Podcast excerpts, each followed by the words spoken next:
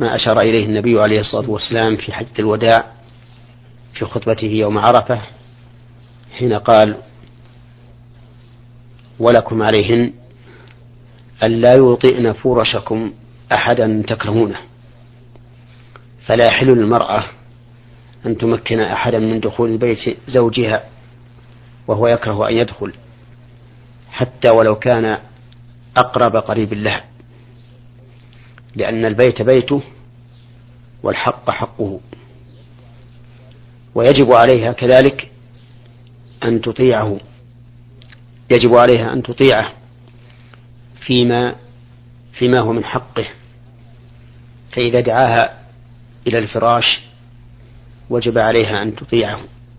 ما لم يكن في ذلك ضرر عليها أو تفويت فريضة من فرائض الله.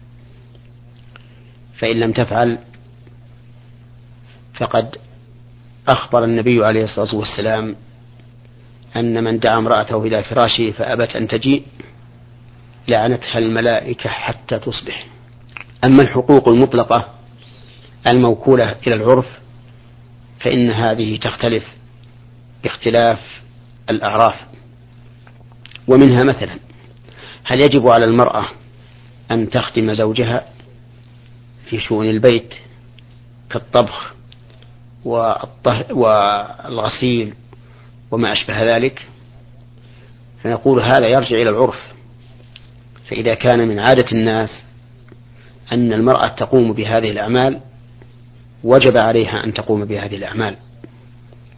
وإذا لم يكن العرف جاريا بهذا وأن الذي يقوم بهذا غير الزوجة فإنه لازم الزوجة أن تقوم به. وقد كان الصحابة رضي الله عنهم تقوم نساؤهم بمثل هذا كما شكت فاطمة إلى رسول الله صلى الله عليه وسلم ما تجد من الرحى من التعب لأنها كانت تطحن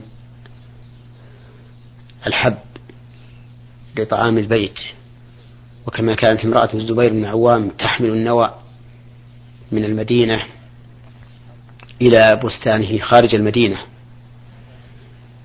فهذا الذي لم يعين الشارع فيه من يقوم به من الزوجين يكون على حسب العرف لقوله تعالى وعاشروهن بالمعروف وعندنا هنا في المملكة العربية السعودية أن المرأة تقوم بمثل هذه الأمور يعني الطبخ وغسيل البيت وما أشبهه. ما زال الناس يعملون هكذا. ولكن مع هذا لو تغير العرف واضطرد وصار الذي يقوم بهذه الأمور غير الزوجة فإنه يحكم بما يقتضيه العرف. نعم. بارك الله فيكم. هذه رسالة وصلت من مستمع رمز لاسمه بحاء ميم جمهورية مصر العربية محافظة مطروح يقول بأنه تزوج من ابنة عمه بدل بأختي. وعند الزواج أخذ ابن عمي أختي قبل زواجي فبذلك دفع مهر تحليل الزواج. خمسة جنيهات مصرية فهل يحل ذلك أم لا؟ هذا برضا الطرفين فنرجو الإفادة يا فضيلة الشيخ. إذا كان هذا وقع اتفاقا بمعنى أنه وقع بدون شرط أي أن الرجل زوج أخته من الرجل ثم إن الثاني زوج أخته به. فإن هذا لا بأس به ولا حرج فيه. أما إذا وقع بشرط بأن قال لا أزوجك أختي إلا إذا زوجتني أختك فهذا إن كان بلا مهر فهو حرام لأنه من الشغار الذي نهى النبي صلى الله عليه وسلم عنه. وقال لا شغار في الإسلام. ولأن المهر يجب أن يكون مالا لا بضعا. لقول الله تعالى وأحل لكم ما وراء ذلكم أن تبتغوا بأموالكم. أما إذا كان هناك مهر وكان هذا المهر مهر المثل. ورضيت الزوجتان كل منهما بزوجها وكان كل منهما كفءا للزوجة فإن هذا العقد صحيح عند كثير من أهل العلم لأنه لا محذور فيه. فالمهر كامل والرضا حاصل والكفاءة ثابتة لكنه يخشى منه ما يقع كثيرا في مثل هذه الأمور. بل ما يقع كثيرا في مثل هذه الحال وهو أنه إذا ساءت العشرة بين إحدى الزوجتين وزوجها حاول الزوج الذي ساءت عشرته بينه وبين زوجته أن يفسد ما بين الزوج الآخر وزوجته وهذا محذور يجب أن يتنبه له الإنسان حتى وإن كان النكاح صحيحا. نعم. بارك الله فيكم.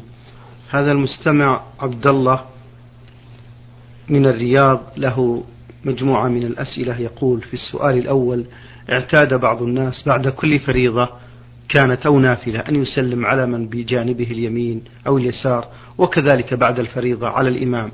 وهناك عادة أخرى سمعت أنها ليست بواجبة وهي رفع اليدين بعد النافلة للدعاء. أرجو الإفادة حول هذا. أما الأول وهو السلام بعد الصلاة فهذا إن وقع مباشرة كما يفعله بعض الناس من حين أن يسلم يسلم على يصافح من على يمينه وعن يساره وربما يضيف إلى ذلك أن يقول تقبل الله أو ما أشبه هذا فإن هذا العمل لا أصل له ولم يكن من هدي السلف الصالح. وخير الهدي هدي النبي صلى الله عليه وسلم وخلفائه الراشدين. وأما إذا وقع بعد النافلة وسلم الإنسان على من يمينه على من على يمينه أو عن شماله لا لقصد أن هذا أمر مستحب أو أنه أمر مشروع فأرجو أن لا يكون فيه بأس لأن فيه مصلحة وهو تأليف القلوب. وربما يحتاج إلى السؤال عن حاله. وأما رفع وأما الدعاء بعد الصلاة النافلة والفريضة فليس له أصل عن النبي عليه الصلاة والسلام. فإن الله تعالى قال فإذا قضيتم الصلاة فاذكروا الله ولم يقل فادعوا الله والدعاء إنما يكون قبل السلام هكذا أرشد النبي صلى الله عليه وسلم إليه فقال حين ذكر التشهد ثم ليتخير من الدعاء ما شاء وكما أن هذا هو مقتضى ما أرشد إليه النبي عليه الصلاة والسلام فهو أيضا القياس والنظر الصحيح لأن كون الإنسان يدعو قبل أن يسلم أولى من كونه يدعو بعد أن يسلم لأنه قبل أن يسلم يناجي الله عز وجل لأنه في صلاة وإذا سلم انقطعت المناجاة الخاصة بالصلاة. وحينئذ نقول إذا كنت تريد أن تدعو الله فادعو الله سبحانه وتعالى بعد التشهد وقبل أن تسلم. ولو طولت إطالة كثيرة ما دمت لست إماما ولا ولا مأموما. فلك أن تطيل ما شئت. لو تبقى نصف ساعة أو أكثر وأنت تدعو قبل أن تسلم فلا حرج عليك. أما إذا كنت إماما فلا ينبغي أن تطيل في الناس أكثر مما كان النبي عليه الصلاة والسلام يفعل. وإذا كنت مأموما فلا بد أن تكون تابعا لإمامك متى سلم وقد أتيت بما يجب عليك من التشهد فسلم معه. نعم. ما حكم جمع النافلتين في سلام واحد؟ جمع النافلتين في سلام واحد خلاف السنة. لأن النبي عليه الصلاة والسلام قال صلاة الليل والنهار مثنى مثنى. فالمشروع أن تسلم من كل ركعتين. لكن في الوتر لك أن تجمع. فإذا أوترت بثلاث فلك أن تصلي ركعتين وتسلم ثم تأتي بالثالثة. وإذا أوترت بخمس فالسنة أن لا تسلم إلا في آخر واحدة. وإذا أوترت بسبع فكذلك لا تسلم إلا في آخر ركعة. وإذا أوترت بتسع فكذلك لا تسلم إلا في آخر ركعة ولكن إذا صليت ثمانية ركعات فاجلس وتشهد ثم قم قبل أن تسلم وسلم في التاسعة. والوتر صلاة واحدة في الحقيقة ليس صلاتين. نعم. ولهذا جاز فيه آه، آه، القرن بين الركعتين وما بعدهما. نعم. بارك الله فيكم. يقول المستمع عبد الله بأنه يخرج من العمل بشكل يومي عند حلول الصلاة للمسجد. والمسجد يبعد ما يقارب من عشرة أو واحد كيلو متر نعم. وذلك مشيا بالرغم أنه يوجد بالعمل مسجد فهل يكتب ممشاي هذا؟ أرجو الإفادة. إن الإنسان الذي في عمل مقدر بالزمن مستحق زمنه كله لهذا العمل. ولا يجوز ولا يجوز أن يخل بشيء من هذا الوقت. وإذا كان في المكان الذي يعمل فيه مسجد تقام فيه الجماعة فإنه لا يحل له أن يخرج إلى مسجد بعيد بل يجب أن يصلي مع الجماعة في هذا المسجد. لأنه إذا خرج إلى مكان بعيد فوت من العمل بقدر هذا البعد. وكما قلت إن الإنسان الذي يعمل عملا مقدرا بالزمن يكون كل زمنه مستحقا لهذا العمل. لا يجوز أن يفرط في شيء منه. لقول الله تعالى يا أيها الذين آمنوا أوفوا بالعقود. ولقوله تعالى وأوفوا بالعهد. إن العهد كان مسؤولا. وأنت قد قد دخلت مع صاحب هذا العمل على أنك ملتزم بجميع الزمن. الذي قدر فيه عملك. نعم. بارك الله فيكم. هذا المستمع حميد عيادة الشمري يقول أود أن أطرح عليكم هذا السؤال فضيلة الشيخ. يقول بأنه شاب يؤدي ما أوجب الله عليه من الفروض ويحمد الله على ذلك. يقول لقد حصل لي حادث سيارة قبل رمضان بما يساوي نصف شهر. وصرعت بعد هذا الحادث ولم أستيقظ إلا بعد رمضان. فهل يجب علي صيام رمضان قضاء أم لا؟ فإن كان يجب علي القضاء فكيف أقضي؟ ولقد صمت بعده ثلاث رمضانات أو مضى عليه ثلاث سنوات. فهل أقضي وأدفع كفارة للتأخير أم ماذا أفعل؟ جزاكم الله خيرا. نعم يجب عليك أن تقضي شهر رمضان الذي مر بك وأنت مغمن عليك من هذا الحادث. ولا يحل لك أن تؤخره إلى رمضان الثاني إلا لعذر. فإن أخرته إلى رمضان الثاني أو الثالث أو الرابع فإنك آثم بهذا وعليك أن تتوب إلى الله فتستغفر وتندم على ما جرى منك وتقضي تقضي ما فاتك. والقول الراجح أنه لا يلزمك كفارة مع القضاء لأنه ليس هناك دليل من السنة على وجوب الكفارة مع القضاء. بل عموم قول الله تعالى ومن كان مريضا أو على سفر فعدة من أيام أخر يشمل ما إذا قضاها الإنسان قبل رمضان الثاني أو بعده ولم يوجب الله سبحانه وتعالى إلا عدة من أيام أخر. فالقول الراجح أن من قضى رمضان لازمه مع القضاء كفارة إلا أنه تختلف الحال بالنسبة للمعذور وغيره في الإثم فقط. فإن أخر إلى رمضان الثاني بدون عذر فهو آثم وإن أخره لعذر فهو غير آثم. أما الكفارة فلا تجب في كلتا الحالين. نعم. بارك الله فيكم.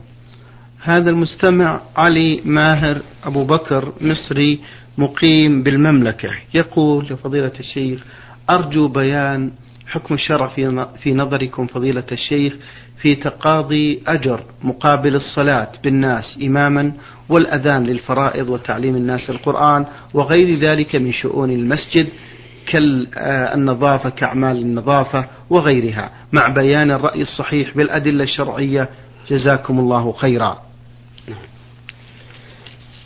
أما أخذ الأجر على تنظيف المسجد وتعليم القرآن فلا بأس به. لقول النبي عليه الصلاة والسلام إن أحق ما أخذتم عليه أجرا كتاب الله. ولأن تنظيف المسجد من الأعمال الذي يقع قربة وغير قربة فإذا أخذ الإنسان عليه أجرا فقد أخذ أجره في الدنيا ولكنه ليس له أجر في الآخرة. هذا بالنسبة لما كان أجرا أي عقد عليه عقد إجارة أما إذا كان الذي يأخذه من بيت المال أي من الحكومة فإن هذا لا بأس به وأجره في الآخرة على قدر نيته. وأما بالنسبة للأذان والإمامة فإن كان العمل فيهما بعقد إجارة فإن هذا العقد لا يحل. ولا يجوز لأن الأذان والإمامة لا يقعان إلا قربة وما كان لا يقع إلا قربة فإنه لا يجوز أخذ الأجرة عليه. وقد سئل الإمام أحمد رحمه الله عن رجل قال لقوم طلبوا منه أن يصلي أن يقوم بهم في رمضان قال لا أقوم بكم إلا بكذا وكذا. فقال الإمام أحمد رحمه الله نعوذ بالله ومن يصلي خلف هذا. أما إذا كان ما يأخذه من بيت المال أي من الحكومة فإن هذا لا بأس به ولا حرج فيه لأنه ليس من باب الإجارة ولكنه من باب المكافأة على من قام بعمل على من قام بعمل عام ينتفع به المسلمون. نعم. بارك الله فيكم. هذا المستمع محمد محمد مصري يعمل بالعراق يقول بأنه مواطن مصري حدث له إصابة مما تسبب له المكوث في الجبس لمدة أكثر من شهرين وبعدها كان العلاج الطبيعي وذلك مما سبب له تعب نفسي ومشقة في عملية الوضوء. يقول بأنه ترك الصلاة لفترة أربعة أشهر تقريبا والآن يحمد الله بأنه مواظب على الصلاة بعد أن تماثل للشفاء. فهل عليه كفارة؟ وهل يجوز له هذا؟ وما نصيحتكم لهذا مأجورين؟ نعم. إذا كان تركه للصلاة على أنه سيقضيها بعد أن يشفيه الله فعليه قضاؤها لأنه أخرها بنية القضاء على أنه معذور أي يعتقد أنه معذور بتأخيره وأما إذا كانت إذا تركها تهاونا فإنه لا ينفعه قضاؤها لأن العبادة المؤقتة بوقت. إذا تعمد الإنسان إخراجها عن وقتها فإنها لا لا تجزئه ولا تبرأ بها ذمته. وإنني أقول إن الواجب على هذا الرجل أنه صلى صلى الصلاة في وقتها وفعل ما يقدر منه ما يقدر عليه من من واجباتها. وقد ابتلي كثير من الناس في مثل هذه الحال.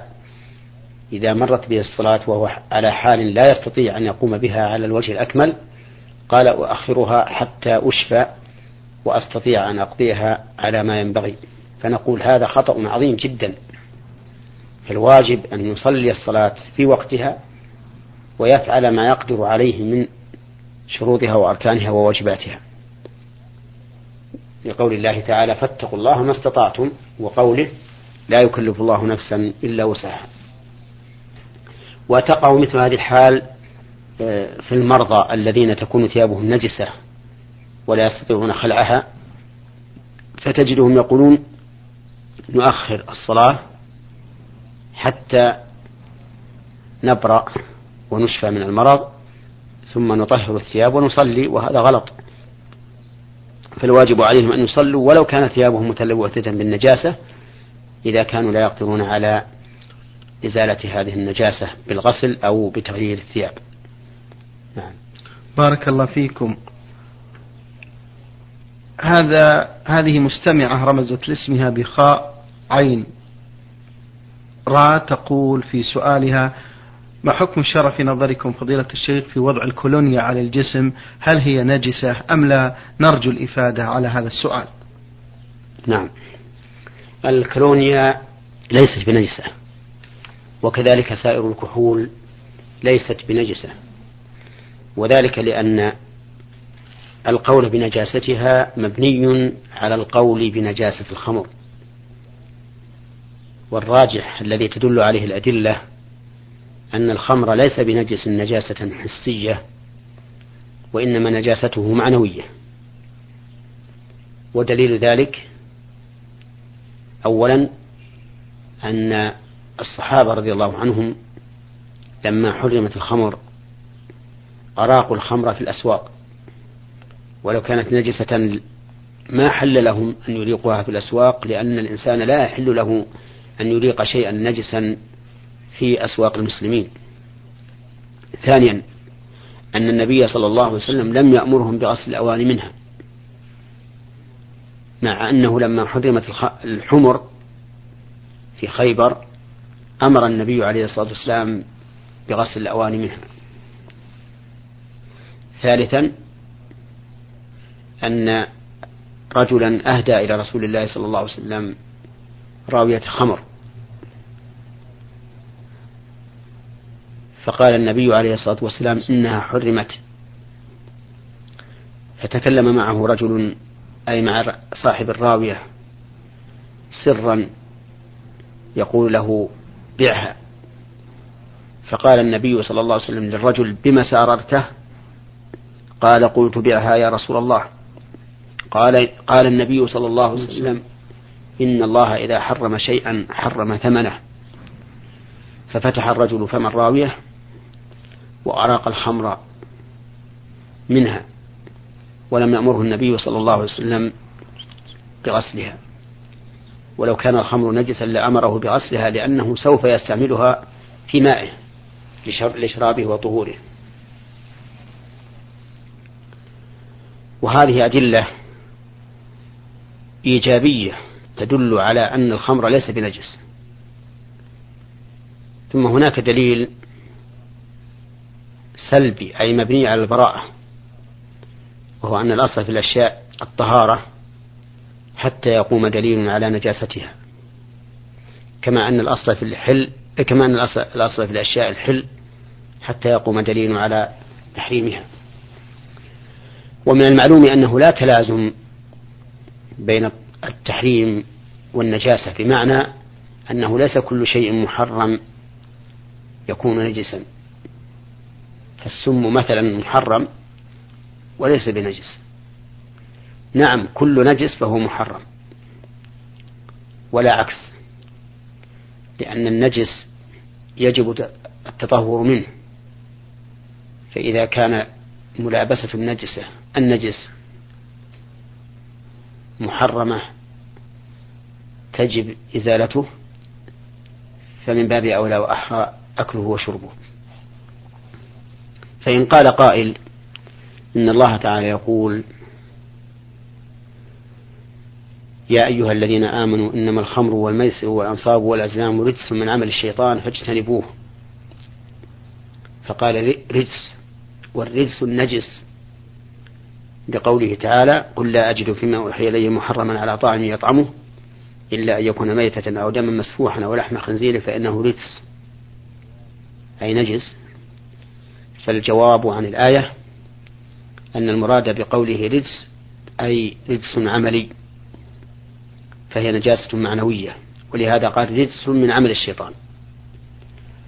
ثم إنه قرنه بالميسر والأنصاب والأزلام وهذه ليست نجسة نجاسة حسية بالاتفاق. فعلم أن المراد بالرجسية في قوله رجس الرجسية المعنوية وليست الرجسية الحسية. ولكن يبقى السؤال هل يجوز أن نستعمل هذه الأطياب التي فيها شيء من الكحول؟ والجواب على ذلك أن نقول إذا كان الشيء يسيرا مستهلكا في فيما مزج به فإنه لا حرج في استعمالها. لأن الشيء الطاهر إذا خلطه شيء نجس لم يتغير به فإنه يكون طاهرا. أما إذا كان الخليط من الكحول كثيرا بحيث يسكر لو شربه الإنسان فإنه لا ينبغي استعماله والتطيب به لكن إن احتاج الإنسان إلى استعماله لدواء جرح أو ما أشبه ذلك فلا فلا بأس. طيب. نعم. بارك الله فيكم فضيلة الشيخ وعظم الله مثوبتكم على ما بينتم لنا في حلقة هذا الأسبوع.